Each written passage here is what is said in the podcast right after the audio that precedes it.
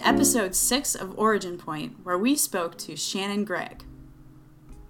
Hey, Jake. Hey. How was your fortnight? Oh, it wasn't too bad. I uh it's it's been an interesting week, uh sleepless week. but uh Oh. uh I I got quite a bit of stuff done in the shop. I got all my orders wrapped up and um trying to kind of slow down on that, but uh other than that just getting things organized at the house, taking care of the the kiddos, um trying to get into a new swing of things with the the, the new one. So um not a whole lot of change. Not as much as I'd like, but that's okay. That happens. Yeah, a little bit of rest and relaxation is always good. How about you? Awesome. How how, how was your uh, fortnight? My fortnight was pretty uh, interesting. So we we had I completed a lot. Ben completed a lot. We we got most of our our projects out of the way that were commission work. I'm working on the mugs for the Feather Forge. If you've seen those on my Instagram feed, um, kind of taking the learnings that I had with your mug and with Izzy Swan's mug and um, applying that to these smaller mugs. So they're turning out really well. They're drying now. They'll be in the next um, in the next kiln batch for bisque fire. So that's exciting. I hope to do that bisque fire in probably three weeks. Have the, have enough work in the in the batch for the kiln. Cool. Um, other than that, we went to to a forge. I saw that. It was lit. It was so friggin' cool, man. Yeah, dad jokes. It was lit. The forge was lit. I had such a good time. Uh, I this was a gift from me to Ben because he had wanted to learn how to do forging for quite a while. So we ended up there's a new forge that well it's technically not new. It moved from New York, like upstate New York, down to uh, Johnstown this year, and they offer courses varying degrees of expertise. So you can not have touched uh, a hammer ever and gone into class, and they teach you the basics of what it takes to move metal, which is the class that we took. And then they have everything from like hammer making to tool making to um, kitchen utensil creation Oh, cool. um, to like actually creating things for your own forge, like um, stands and things for your anvil or those kind of things. So um, it seems like every every weekend they have at least like something going on there, and they bring people in from around the country to teach that have already established themselves as world class um, blacksmiths. cool. So this forge experience was bottle openers. Sounds kind of trite, sounds kind of boring at the end of the day because you're not making a hammer or anything crazy, but it was it was really fun to watch Ben be able to do that for his first time.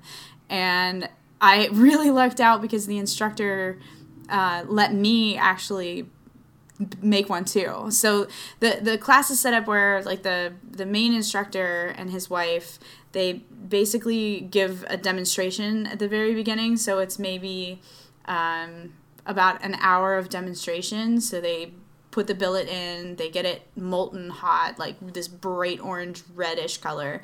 They pull it out, they show you how to punch it, they put it back in for the second heating, they they punch the, all the way through, they stretch the hole and then they they make the the entire piece, which I'll I'll share uh, eventually a video of, of Ben doing that. Uh, and then they basically set you free. like you you have your own anvil, you have your own forge that you're you're buddied up with somebody because they have like they have uh what was it four anvils to a side with um, three forges to a side so you you have to share some tools and some forges so Yeah. uh, it was it was really incredible and you know i think sometimes when you watch youtube videos and you watch people do things and they're editing out maybe a good portion of the time that it takes just to like not make a boring video but i think sometimes you kind of assume that maybe things are easier because of how quickly it seems like they progress through the process.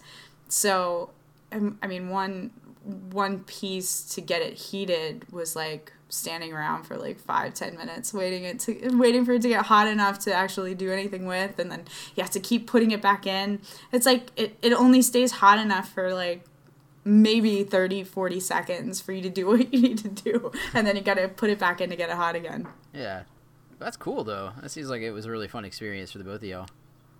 Oh my gosh, yeah. And the the other great part about it was is that we got to go have a tour of the old Smith Smith building that's there, and it has these power hammers that range from uh, a thousand pounds to four thousand pounds. I saw those. Those were huge.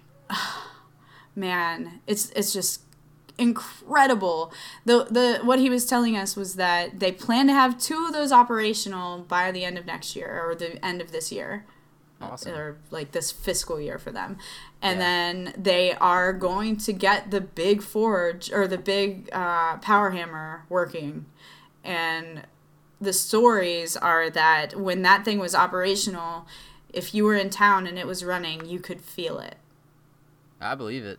isn't, isn't that incredible? Like, can Yeah, you just imagine the force? Yeah. That is crazy. Yeah, I, just I saw you walk around that thing. I caught uh just a few minutes of your live stream on Instagram, and it was it was ginormous, and I was just like, uh, it's just incredible. And the ceiling, even the ceiling of that place, if you didn't get a chance to see that, like that's incredible too. Yeah, I'll share it. Um, the, the live stream is probably over by now. Uh, I think it was that last like 24 hours on Instagram. So I'll edit it into a video and, and throw it up on our Slap Stuff Together YouTube so you can experience it if you didn't get to in the live stream. But other than that, like that was that was our fortnight and our our crazy weekend here. That's awesome though. That was really fun to follow along with. Well, cool. Yeah. Well, uh, Heidi, who do we have to interview today? Well, we're talking. Actually, unfortunately, you weren't able to make it, but uh, I spoke with a good friend of mine, Shannon Gregg, who is a really interesting individual.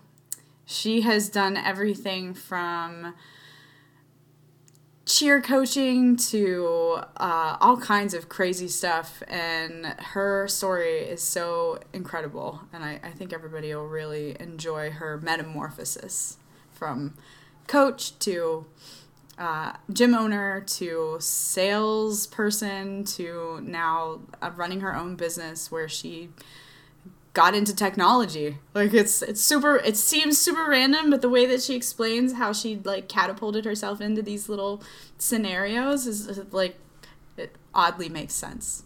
Yeah, yeah, I was really bummed to get to miss uh, the opportunity to get to talk with her, but uh, let's go ahead and give this uh, episode a listen. Great. All right, Shannon. Well, thank you so much for joining us for Origin Points. And if you weren't already aware what Origin Point is, which I'd be very remiss if you didn't, but for the audience who may be new, just tuning in to listen to their favorite Salesforce aficionado and time management guru, Shannon Gregg, uh, we are basically a podcast all about our namesake, Origin Point. And what we really like to know about is how people have evolved from where they maybe were a doctor to suddenly deciding, I'm just going to quit everything that I've learned to do to this point and I'm going to be a painter. Or I got out of high school, decided not to do college, and I found my vocation right away, and I've been happy ever since. Essentially, we're talking to run of the mill people who love just keep reinventing themselves. And I think in my circle, you are the queen of reinvention. you know, um, I think Madonna is the queen of reinvention. I mean, every 10 years, she has to to keep it legit, right? That's what I like to do too. Keep it fresh. yeah. Fricka fricka fresh. Full disclaimer I have been friends with Shannon for probably 10 years. I consider her a sister. So these are not going to be hard knocking, scary questions, but more of me feeling completely amazed that Shannon is willing to take the time to talk to us today. Well, let's get into the questions. Let's go. Every origin point story, we like to do a little icebreaker, and usually it's for either Jake or I who are not familiar with the guest we're talking to, and for our audience who maybe is not familiar. And it's a basic icebreaker question that asks you, What's your mode of transportation? Ooh, my mode of transportation Mhm. besides a magic carpet. I mean, that's pretty freaking awesome. Why didn't, why didn't I ever know about that? Well, it's a secret. You have to have the magic fairy dust. Uh, really, one of the reasons why I moved to Dormont, which is how I met you, Mhm. as you were my next door neighbor, is because there is a train, and so many people in Pittsburgh are not aware that there is a T. hmm So I prefer that. That's my preferred mode of transportation. But primarily, I live in a pedestrian community, so I walk, and occasionally I drive. Cool. So, what's your car? It is a new uh, car to me. For the past 10 years, I've had the same old Nissan. Everybody could see me coming, they knew. Uh, I paid it off the very first month that Halligan was in daycare. Mm. And uh, after three new transmissions with a lot of CVT troubles, I got myself a used BMW. Don't ask me what kind. I literally have no idea. Your husband would be behind the BMW That is choice. correct. That is correct. He found it for the same price as a newer Nissan, and I said, you know, give me the keys. Where does where does the gas go? And here we are. Where's the gasket? Can you, for just the sake of everyone out there who's not familiar with you, just kind of describe a little bit about your vocation and what you do for a living currently? Sure. So right now, I am a sales productivity and sales operations consultant, primarily focused on how to best use Salesforce.com platform to enable their sales process in the way that is efficient and effective for them. And I primarily work with companies that are looking to automate their sales process. Okay. So basically, you are the technology guru for these big Fortune 500 companies that don't know what to do with technology. I love technology. I love technology. And as you know, today and probably many other days, I'm constantly saying, check out this new app that I found. yeah, it's, it's happened to me already like twice today from you. so I'm always looking for ways that I can be more productive so I can have more time to do the things that I love to do. And I think people should do that in their business lives as well. Awesome. I just want to take it back to the Shannon that I met about 10 years ago. And that Shannon owned a cheerleading gym, True. And you were also a coach and a judge at the time. True. Can you describe to us what it was like to you went to college uh, as a English lit major, That right? is also true. and then you were waffling on the idea of whether or not you wanted to do law school. So you did what a year or Mhm. a semester? Mhm. And then what was the catalyst of I'm going to be a lawyer to I'm going to own a cheer gym? How did you get from there to owning a gym? A to B sounds really far when It you does. describe it that way, but um, you know the reason I wanted to go to law school, I did mock trial in high school, and mock trial is all, all about the presentation. Okay. So we really did do exactly that a trial. And I'll never forget, this was based on a Ronald McDonald's Children's House charity.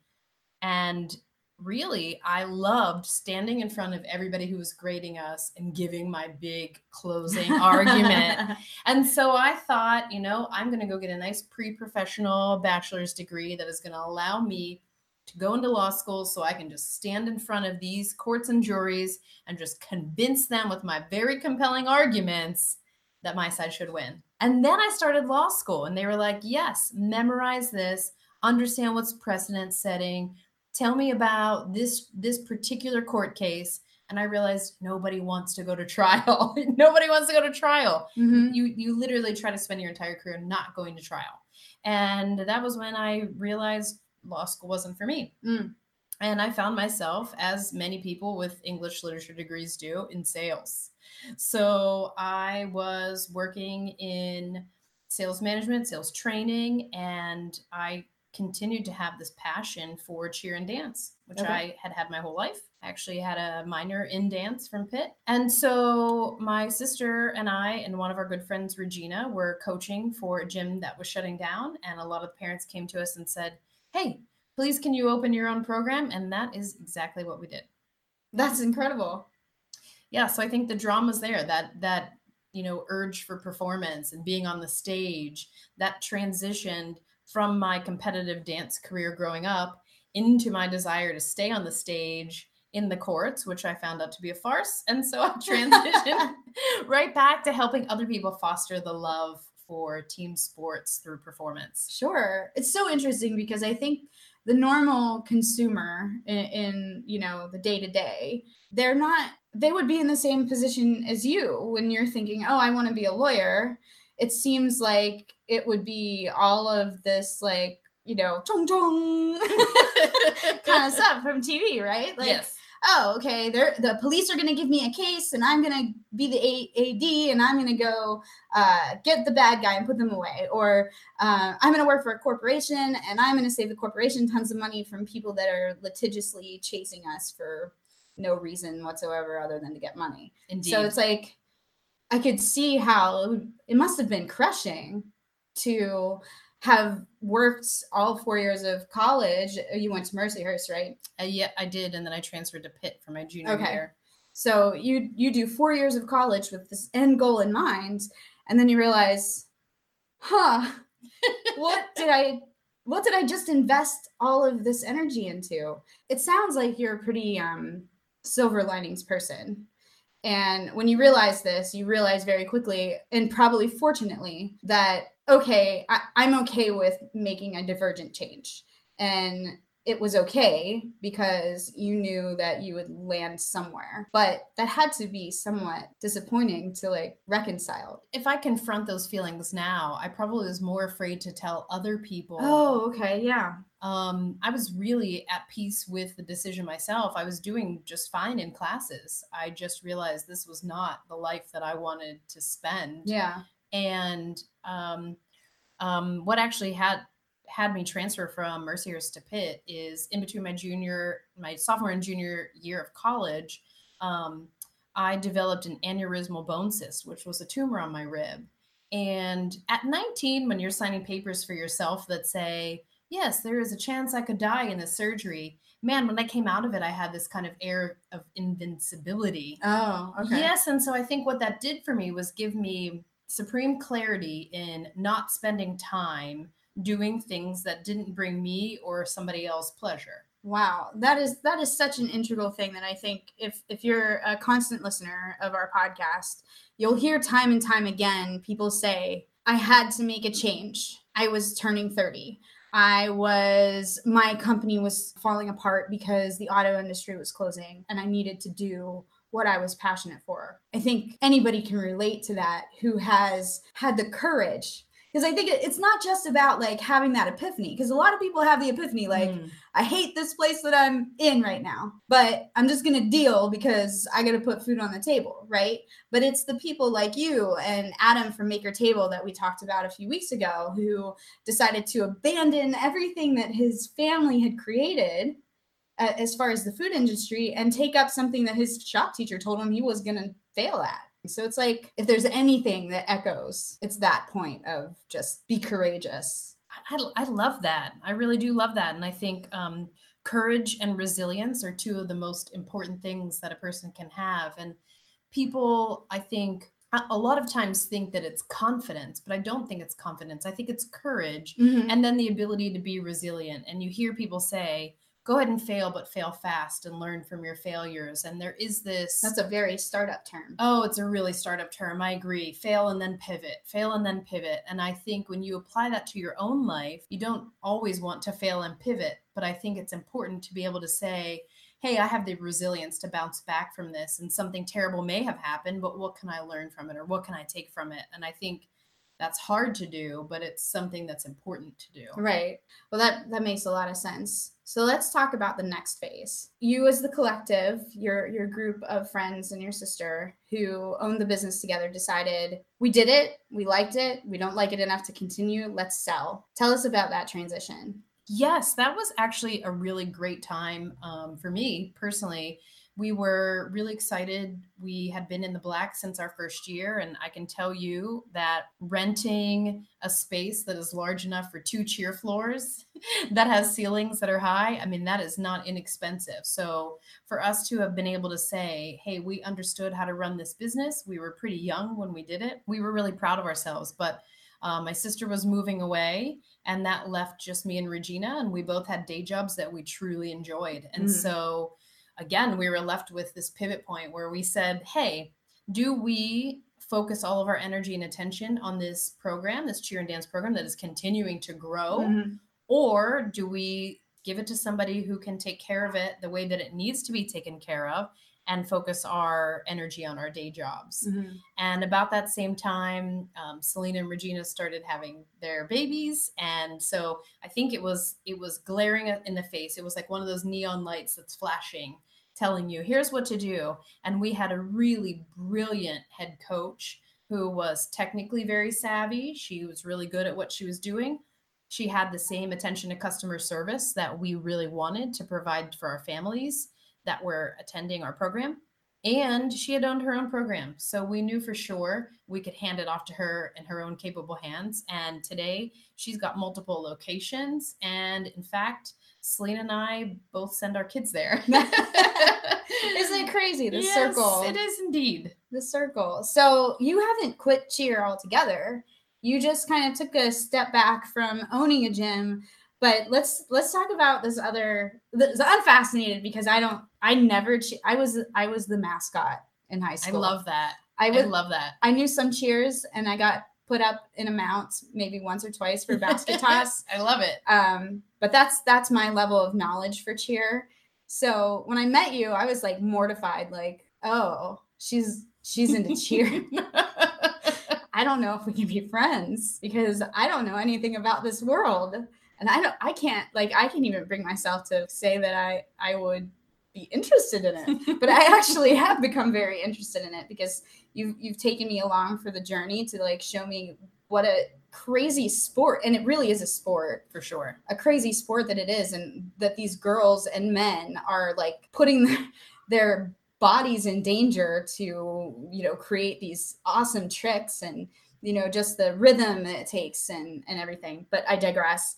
After owning the gym you continued to judge cheer you i think you're pretty much at the highest level you can judge right for for us cheer So I have been judging cheer and dance competitions since before we sold the gym.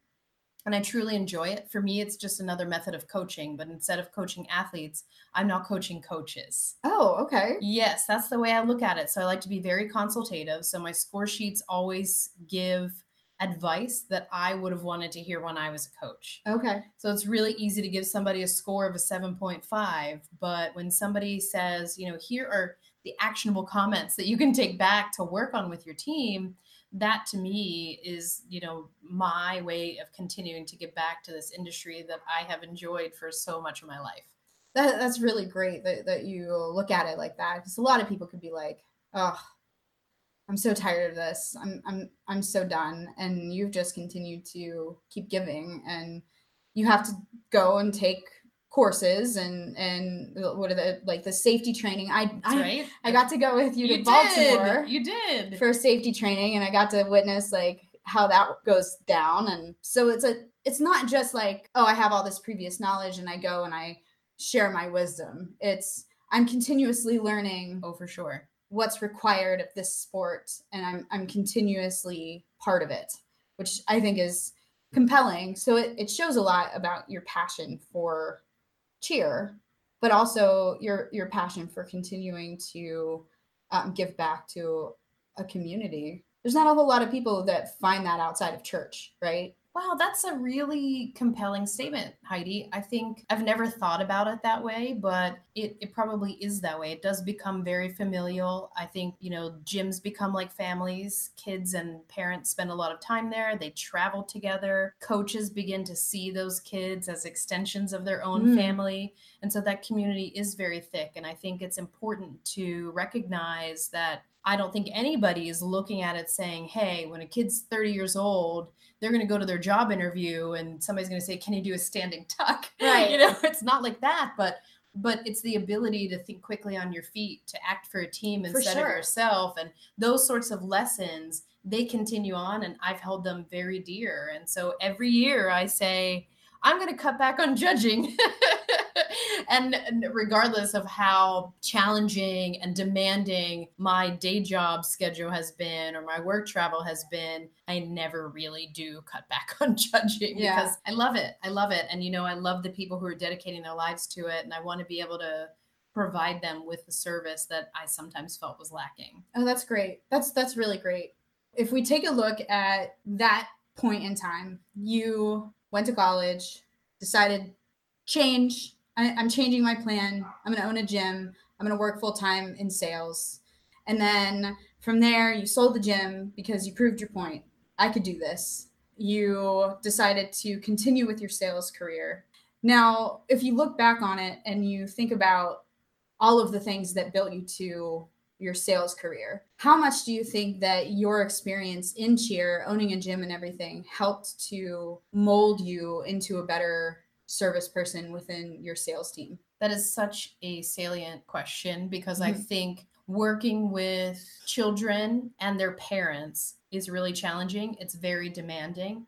And there may be parents who are being really good representatives for their children, who are advocating for their children, saying, they got this new skill. Why aren't they doing this? And as a coach or an owner, you're advocating for the entire team. And so I learned so much about how to manage people and situations that were emotionally charged, Oh, And- really challenging. Um, and then when you add on top of it, there would be parents who did not keep their payments up to date. And so you were left with do I punish the child because the parent hasn't paid? Do I punish the rest of the team now? Because once you take a child out of choreography, it changes the team dynamics. And so the maturity that I gained from learning how to deal with uncomfortable emotional situations by running a cheer and dance program 1000% transition to helping to deal with managing sales teams and managing sales process Mm. for certain. Well, yeah. I mean, if you think about it, if I'm a salesperson and I own one relationship and someone else is competing for the staff time behind me, is the staff is what makes your sale happen. Yes. if I'm competing with someone else, then I need the inside sales manager to say, Whoa, let's really take a look at the scheduling. Let's really talk this through. When is this actually due? Yes. What's what's the expectation here? Is it really as urgent as you're saying, or is it and that's I think in my career in in graphic arts, it's very similar, where it's like now I'm a project manager and I'm having to look at the needs of multiple clients and say, okay, well, where can we fit this stuff in? Definitely. But I didn't have that background. So it was a very tough thing for me to not feel the emotions that happen in a room when there's a contentious salesperson or a contentious client who's saying, I am your priority. And it's, I would say that it took me a couple of years in the field to really get over that. Do you feel like you really just, it was like, oh, yeah, this is what we do when, when well, I think there's there's nothing more challenging than your top salesperson who wants to be priority in the queue when it comes to resourcing. But um, I do think once you are dealing with these emotionally charged situations, you can learn to take that concept of servant leadership and advocacy. And I know those are really buzzwords right now, but I do believe when when you're a leader, you you really are helping to serve the people that Mm. you're leading. And so it's not about walking in front of them, but it's about walking beside them and helping to give them the things that they need. And that goes for children that you're coaching, parents that you're working with, coaches that you're judging, and it goes for adults in the workplace as well. And so I think a lot of it is just about turning leadership on its side and saying, how can I focus on my constituency to help them get what they need Mm. so that we can all reach the outcome that we're focused on together? Sure, that makes absolute sense. If we look at where you are now, you've got a pretty exciting story recently where through your experience with sales and getting getting to see like how things were prior to maybe the internet being as integral in, in an office environment to now being you have to have multiple devices and everyone has to have a smartphone and everyone is using this app and this app and it's no longer about Six Sigma and 5S. You know, those were all bud- buzzwords in the early 2000s. Sure. But now it's about like how do I keep my productivity where it needs to be? How do I map everything? People are working in different parts of the world for the same company where we used to all sit in cubicles in the same office in the same city. And now we're we're so divergent. But you saw a need and you jumped in head first into this world of adoption for technology can you kind of talk a little bit about where you are now and how kind of the culmination of everything behind you has led you to where you are Sure. Yes. i know it's a tall order It is. It is. But um, you know, I had been managing sales operations teams, which included proposals, contracts, inside sales, sales engineers, sales process, Salesforce.com, and I found that salespeople who understood how to use automation and technology, and also how to build the relationships inside of those departments, were able to get more done, reach their goals, and and make their commission if that's what they were most interested in and i became really invested and super interested in this whole concept. And i also loved the salesforce platform. I mean that just was something that i saw as a conduit to helping people do the things they need to do in a really repeatable and scalable way. And i had been managing people in three countries and six cities and i found that this almost was a universal language. If you ask people, do you want to be better at your job by being a little bit more thoughtful about the way you approach it? Everyone would say yes. Mm. And so I worked at a couple of companies doing exactly this. And I found that I loved that piece the most that Hmm. piece where I could go in, roll my sleeves up, clean up, help them fix their process so they could be really efficient and great at what they do and do the piece they do best the most of their day. That people started asking me to do it on the side. And that side hustle quickly turned into something that was no longer opportunity knocking on my door, but literally slamming it down. And so I decided to start my own consulting firm, and it has been an absolute thrill ride. That's amazing. So, would you say like the catalyst wasn't really yourself this time, but the environment around you that was like, hey, Shannon, we're here. We're not going away. I think so. I think so. And I also think there's so much movement towards automation and technology. You hear people now talking about artificial intelligence, and that's just continued automation. I mean, we're really in what is another industrial revolution. And I do think sometimes what had happened, what would have happened in my life had I gone into technology from the start because I love it so much now mm. that I think sometimes, like, where would I be? But I'm not sure I'd be anywhere different because helping lead these horses to water and saying, hey, chill out, relax, let's look at what you're doing and see, see where we could fix your process with more automation and using technology. Man, that is phenomenal. And that same pleasure that I would get in watching a kid who just competed a routine that they worked so hard to get is the same feeling I get when I see an adult when the lights sort of go off and they say, Whoa, okay, I get it now. I see what you were trying to tell me. And this is so much better than what I was doing before. Yeah, yeah, that's so great because it fulfills two needs for you.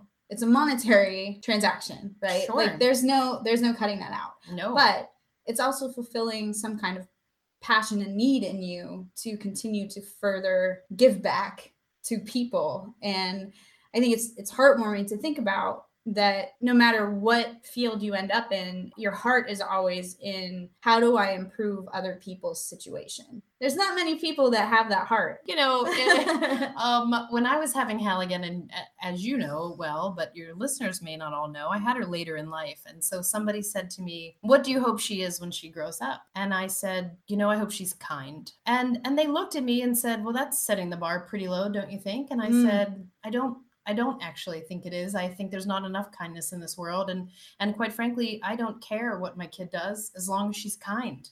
And I think that is that is probably what's been pervasive through all these iterations of my reinvention is, you know, how can I help to deliver kindness and just be helpful to other people? Yeah, yeah. And I think that's probably the longevity of our relationship too. Like how many people can say in their adult life that they've traveled that length of that portion of time. So like I was in my 20s when I met you. Ah! A lot of development in my 30s and then I became a mom. I feel like you change a lot between those periods of time and to Sure. like still connect with somebody on the same level is is very important. So again, disclaimer, dear dear friends. So I have a couple more questions. It's really warm in this room, and we keep hearing the trolley go by in case you have heard it. I already warned everybody that's my favorite mode of transportation. Yes. so, on your list of amazing accomplishments, you've worn many hats. Do you think that there's any accomplishment that stands out for you if you were talking to your 12 year old self? Ooh, I thought you promised me no hard questions. This isn't that hard. I mean, really. This- Oh, you, you went, know- you go to Disney World every year. that is so much fun. That really is. That is that is so great. Uh, judging a competition at Disney that is attended by people from 71 countries is so heartwarming. You know, watching these kids, I mean, they're really kids, interact in a way that their lives otherwise may not have allowed them to interact Sure. is pretty amazing. You know, I think for me, when I think about what I would tell my 12 year old self, like, hey, wait until you see this really cool thing that's about to happen to you. And this may sound trite, but wow, becoming a mother was a thing that I never thought I would do. Everybody who knows me before I had Halligan would probably say, like, yeah, we never thought she was going to be a mom. I was constantly on planes, traveling all the time. Having a kid didn't necessarily fit into my technology fueled lifestyle. Um, but wow, it's been so much fun. She's taught me so much about slowing down and appreciating things that I may have forgotten to appreciate. And Mhm. so I think 12 year old me would probably snub her nose at that, but you know, 42 year old me wants to tell her about it anyhow. Yeah, that makes sense. That's cool. One last question, and I uh, then we'll we'll cut to get some cool air blowing through here. With all of your past jobs that you've taken on to get where you are now, what advice would you have for someone that maybe wanted to skip all of the things that you did before and wants to become a consultant for something that they're passionate about? So this is a really great question, and um, I did not plant that question to you, but I wish I would have. okay. you know, I at one point, and I've been heavily involved in a lot of merger and acquisition activity. That's just really common in the technology space. And I can remember the first time I worked for a company that got acquired, looking at some of the people that I felt were executive level people who were passed over in the integration of the two companies. And at that time, I didn't realize that it's not only about capacity and capability, but it's also about experience. Mm, And so when I thought, well, these people were, are capable of doing the same thing as the people they're getting passed over for, as I got older, I recognized that there are things that only experience can be the teacher of. So some employee situations, you'll know how to do it better because you've had experience with it. Or when you're dealing with customers, once you've had experience, you know a little bit better about how to make choices that will make the situation best. Hmm. And so I think what I would tell people who are looking to skip past those experiences is that you can't do it. There's no shortcut. and um, that's probably not the best answer, but there's no easy button for gaining experience. And bad experiences are still worthwhile experiences because they're they give you the ability to learn. They give you that platform to say, okay, now I see what I could have done better. Now I understand what the repercussions of making that choice are. And so, whether you're managing people, managing clients, trying to sell, running a program, starting your own business, just having the experience gives you the ability to say, I understand where those synapses connect. I know where point A will meet point B because I've done it before. mhm. And, you know, knowledge knowledge is great. Learning from your experiences is probably the best way to get yourself to be able to help other people. Awesome. Well, thanks so much, Shannon. I appreciate you taking the time. Well, thanks for having me on your podcast. I want to put out there for your listeners, and I hope you don't edit this out, that I'm really proud of you for what Oh. you're doing because I think this is such a fun concept. and I Thank think you're adding something that's really unique and different. And podcasts are such a cool way to learn. And so I just enjoy what you're doing. And I just want to tell you, I'm really proud of you. Thank you. Wow, that was a really interesting interview. I was uh, blown away by Shannon's story. Yeah, I think I she's a good friend of mine, so it's it's really hard for me to be unbiased, but I'm always surprised if I sat down and I I think about her as a person, as an individual aside from just a really close personal friend. and I I think about all of her accomplishments, I'm continually just flabbergasted that she was able to do so much and and she's so confident about what she's doing too like oh i could do that and then she just does it and yeah i mean the way the way she's so able great. to just switch gears and just go full force into something Mm-hmm. and uh, just it, it's amazing that her capacity for learning a new skill and then implementing it Yeah, I was really even more impressed talking through it with her because I had my own assumptions about what it would be like to go all the way through your undergrad program and get accepted into law school and get into the programs and then suddenly realize like uh, I don't think I want to do this. Like I didn't even think about worrying about being a disappointment to the people around me or the people that I had you know told that this was my journey. I was more thinking that a- as a person i would have a hard time personally um, looking at myself and going oh, man i wasted all this time. And she she totally didn't do that. She was like no i was i was completely okay with my decision. I was more worried about what other people were going to say. Yeah, it it's definitely it was definitely quite an interesting leap to go from from that and into owning the uh, you know the the gym and things like that. And it's just been uh, and now she's doing the into Salesforce. It's just been very interesting to see how she how she develops uh, one particular skill skill set. Um, And then just her passion behind it, behind each different layer. Yeah, yeah. It's funny because like every time I talk to her, she's she's got this new scheme. you know, she's she's always she's always on. She's like you in that in that way, where it's like, I was gonna say, sound familiar? uh, yeah, I can't keep up with either of you. but, but it's like there's there's always this like, where's the need? How do I how do I adjust for it? And how do I um, fill the fill the space that's needed? And I think you you do that a lot. And especially with this platform where you're like, oh, we could do, and we could do, and, and let's do this, and and I see her doing the same things, and I'm like, I'll help you, but slow down. I can't. I'm I'm still like I'm still back at like the first idea, and you're already on to this the 27th. So I have to have a journal for both of you now. I need to get my own journal. I, I, fe- I fear what that would look like. I try to write down my I try to write down my ideas sometimes, and it's just it goes from one electronic notepad to a real notepad to who knows where, and I forget all about them. That's But okay yeah, it- though. It, it it was really incredible to just hear, uh, you know, just how passionate she was about Mm-hmm. the, the stuff that she was, she every every step of the way, how she got involved in it, and then just realizing that, you know, you can keep building. That was Yeah. that was yeah. Yeah, and I think that's a, a message that we've had pretty much every episode is that like no matter what you try, there's always an opportunity to succeed with it, and you just you have to really believe in yourself and have the confidence and shake off any kind of insecurities you have over it. I mean, from Bernie to um, Maker Table to Yeah. the Rowdy Souls that we'll be talking to in a few weeks. Yeah. I mean, that's uh, it's one of those things too. Is what a lot of people don't realize. I feel like is that you know those those skill sets complete aren't completely null when you move on to a different subject. A lot of the times you're able to look at it from a different analytical point of view, and I feel like that's what she does. And that was something that I really enjoyed listening to her on was just you know the fact that you can uh, look at it from a different point of view and build uh, with that background that you have.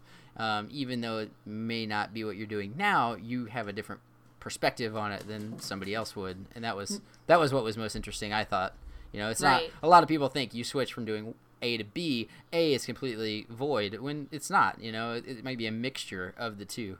So Yeah, yeah, I think that was that was a, a great takeaway for sure. yeah. Well, Heidi, um, you ready to to give your Fortnight forecast? I guess so. You went to the forge last week. What's going to happen the next two weeks? I don't know. I'm still like my my mind is still melted from the forge. I um Well, we did we did find out today uh, from Mancrafting that there is a program happening, or not a program, a challenge going on for forging without a forge. So we may try and do something for that. Might be kind Sounds of like- interesting. Sounds like the uh, the I might have the right equipment for that too. I know, right? Well, my thought I could I could always use some more clay tools, so I would love to make my own trimming tools. Hmm. Sounds So- like a lot of fun. Yeah, we'll see. We'll see. We have like this little railroad uh, tie piece that someone gave us so that we could have a li- like a little mini uh, anvil set up. And Cool. So it's enough to like be dangerous, but we'd have to figure out like how would we heat the metal. I I mean, we could probably make a, a, simple coal forge. And this one of these guys from uh, Instagram actually messaged me and said, you know that you can make a coal forge and use corn husks, and they burn as long and as hot as coal. Hmm, I did not know that. Yeah, and there's a lot of corn around here. It sounds like you might have the the workings of a great plan. Uh, maybe. Hmm. How about you, Jake? What, what do you have on your plate for the next two weeks? Um, not a whole lot actually, which is uh, kind of relieving. Um, uh, we did we did finally get our, our travel trailer sold last week, which is pretty exciting. So right now, it's really just I think we're we're kind of in that mode of trying to get everything lined up, and um, I don't know if I really want to say anything yet about um, us possibly packing up some stuff, but we uh, we might be pa- packing all of our things here pretty soon. We'll see Oh, wow. and uh, that would mean a new shop, which is is thoroughly exciting. Yay! But- I don't know if that's gonna happen in the next two weeks or if it'll happen uh, in a, a month or two. We'll kind of see how everything shakes out, and then. Um, but other than that, I, I think it's just gonna be really just kind of getting in a good routine with the baby. My wife's gonna be going back to work here at the beginning of October, so I know that we definitely want to kind of get into a good routine with both of the kiddos and figure out, you know, just how to balance um, where to put the the the the two year old and get him into a daycare program and then get the get the infant worked out probably with family and that way we're not too worried about the the infant getting watched after little Joey And Little then- Joey. yeah how you doing that's how that's what I always ask him I walk up I'm like I give him the finger guns I'm like how you doing How you doing? But yeah, so not a whole lot in the forecast. Um, I mean, I, I've got a few shop projects I'd like to tackle, but if I don't get the time to, I'm not too worried about it. My dad's got some stuff cooking, so I'll probably give him a hand with that. I know he's got like a couple little uh, shop improvement projects that he's got going on as well, so I'll probably just wind up giving him a hand with that kind of stuff because I know he's he's got some stuff that he just wants to get knocked out. It's been on his list for you know 20 years, so. He's a real speed demon when it comes to shop projects. I've been meaning to do that. Yeah. So, just takes the right time. That's all. Uh, and the right Oh. help, right? Yeah. Well, my dad, my dad and I have like a joint project that I'm probably actually going to get to work on this this Oh, next sweet. couple weeks. Um, so my dad's uh, super into clocks, and um, he's in like the the Houston Clock Club down here. It's called Chapter 139. And um, they they do a lot of cool stuff. In fact, they're going to be at the Maker Faire in October down here at uh, the Houston Maker Faire. Um, and I'll probably be going too as a, just an attendee. I thought about getting a booth to like maybe sell some stuff, but I think I'm just going to go and attend it. And that's uh, October 14th, 13th, and 14th um, down at the George R. Brown here in Houston. And then, uh, but I'll probably just go as an attendee and check it out. And so my dad's into the into the clock thing, and um, he has some really good designs for a pocket watch holder, and we've been wanting to cut them out on the CNC. So I think that I finally got enough time on my hands to uh, put it all together, and that way we can get one nice uh, sheet layout to cut these out with, and then just glue them together. So I think that's the that's the next goal right now is to get that worked up into a uh, a flat sheet, so we can mill up some material, make it nice and flat with a new planer that we got, and then put it on the machine and be able to cut out these pieces to just then glue together and put a finish on. and uh, that might be a new pro- uh, like product that I offer in the shop. I'm not real sure, but I think it'd be really fun because it's a it, it's a cool little. It looks like um it looks like just the top portion of the clock, like this right here. Mm-hmm. But instead of a clock face, it's a pocket watch that hangs in it. So I was thinking something like that would be really cool, either with a pocket watch or with like a wristwatch. So. Yeah, that's pretty awesome. Or you Yeah. could do them for like the uh, the charging stations for like the iWatch Oh, yeah. or whatever. I don't know Yeah. what's Apple's watch called. Yeah, uh, smart. Uh, I don't know what the Apple Watch. I think it's just called the Apple Watch. My wife has one, uh, but I don't know. I I've got like like a Gen One um, Charge HR Fitbit that like it's awful, but it keeps track of my heart rate and my steps and all that stuff, or roughly. So, but I, I don't Does have what a it needs to. Yeah, I don't even wear it half the time. But my wife loves hers, so maybe I'll make a couple and have her test drive them. But, but yeah, that's all I got for my forecast. Not a whole lot. I think I think really just kind of prepping up to go to Maker Faire, and then um, oh, another cool thing that's happening is the Rockler in Spring is going to be hosting Evan and Katelyn on uh, Saturday at noon. They're to have like a little meet and greet. Um, it is the twenty. It's in a couple Saturdays. The 29th of this month. That's what it is. The 29th at noon on 29th of September at noon at the Rockler in Spring, uh, here in Houston. So uh, I'm hoping to go check that out. Maybe stop by and say hi to them. That's awesome. They are so sweet. I we hung out with them last year at New York City Maker Faire. Cool. and yeah. they're just really really fun couple. They're they're just like they present themselves. Do you have any shout outs for this week? Oh man, um, I, I my I don't know that I have a whole lot of shout out. I mean, I haven't caught a whole lot of YouTube myself this week. I just being so busy. I did catch uh, Get Hands Dirty. Chris, she had another guy on there. Uh, his name was Joe. He's from Check It Out with Joe. Uh, he, I'd recommend going and checking out his uh, channel. But it was really cool. They made like a 3D Connect 4 set that was a travel set. So it was really cool. I highly recommend it. I happened to catch that one, and that was really neat. Um, and then the other one I've been watching lately is actually like it's a really cool, uh, completely different um, uh, skill set, so to speak. But it's a guy who does onboard chip repairs for uh, like MacBooks and things like that. And so he Oh. actually like does um, soldered joint connections for motherboard like integrated components and it's been really cool. I, I found him. His name is Louis Rossmann, and he um, he's got like five hundred thousand subscribers, so it's not a small channel, but he has a very interesting. Um, he has two different types of videos, and one of them is a uh, component level repair that is um, taken from. Uh, they do a live stream generally of like an hour or two, and it's really cool. And then he chops it down in about twenty minutes or something of that repair. And so you can get a real good, real interesting and good educational experience on different repairs, mostly MacBook type stuff because uh, he does services all kinds of laptops and electronics and whatnot. And it's really cool to just kind of see that, even though I don't do a whole lot of onboard soldering and stuff. It's neat to see the equipment and the methods and the uh, the troubleshooting and stuff like that. That was really cool. And then he has this other set of videos, which is just him ranting about like the most controversial topics, and it's Oh, hilarious because he's such an analytical guy. It's really funny. Like it, he's just such a just like compu- a computer. He's such a uh, uh, he's he's such a um, how would I put it? Just an analytical thinker, is I guess is the best way I can I can describe it. So it's really funny to see how he rants about all kinds of stuff. And I, I think in one of them I heard that he was about my age, so I was like, that's really funny that he seems very smart or educated, but he's about my age. He I- he just like portrays himself as much older, but or he seems much older, I guess, in some of his videos, but. It, it, was very interesting to listen to some of his rants about everything from uh, how how to raise kids, even though he's like a single bachelor and stuff. And it, it, it was really funny. I, hi- highly recommend. Like bullying was one of them, and that was a pretty good one.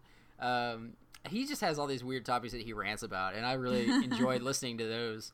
But uh, yeah, so that's probably who I would shout out this week. Would be those those two, uh, the get get hands dirty and Louis Rossmann. So Awesome. I'll have to check him out. I, I I've really enjoyed Christina's work up to now, so uh, I would definitely encourage people to check her out too. yeah, Um, my shout outs would be to the forge that we were at, which is the Center for Metal Arts. Center for Metal Arts. it's in Johnstown, Pennsylvania, and it's just a really, really cool historical site, and they bring some great instructors in. So my second shout would be to Jesse Savage and his wife Carrie Savage, who led the class that we took. And they have they're actually from Vermont and they have their own forge and everything in Vermont. Oh, and you can follow them on Instagram. Jesse Savage is like he's he's an a through and through artist and he really pushes the boundaries of what you can do with blacksmithing. So he's he's kind of a hit in the community. Cool. Yeah. Well, that's awesome. I'll have to go give him a follow over on Instagram. Yeah, for sure. It's like Je- Jesse Savage Blacksmith or something. It's super huh. simple to find. He's got a great mustache.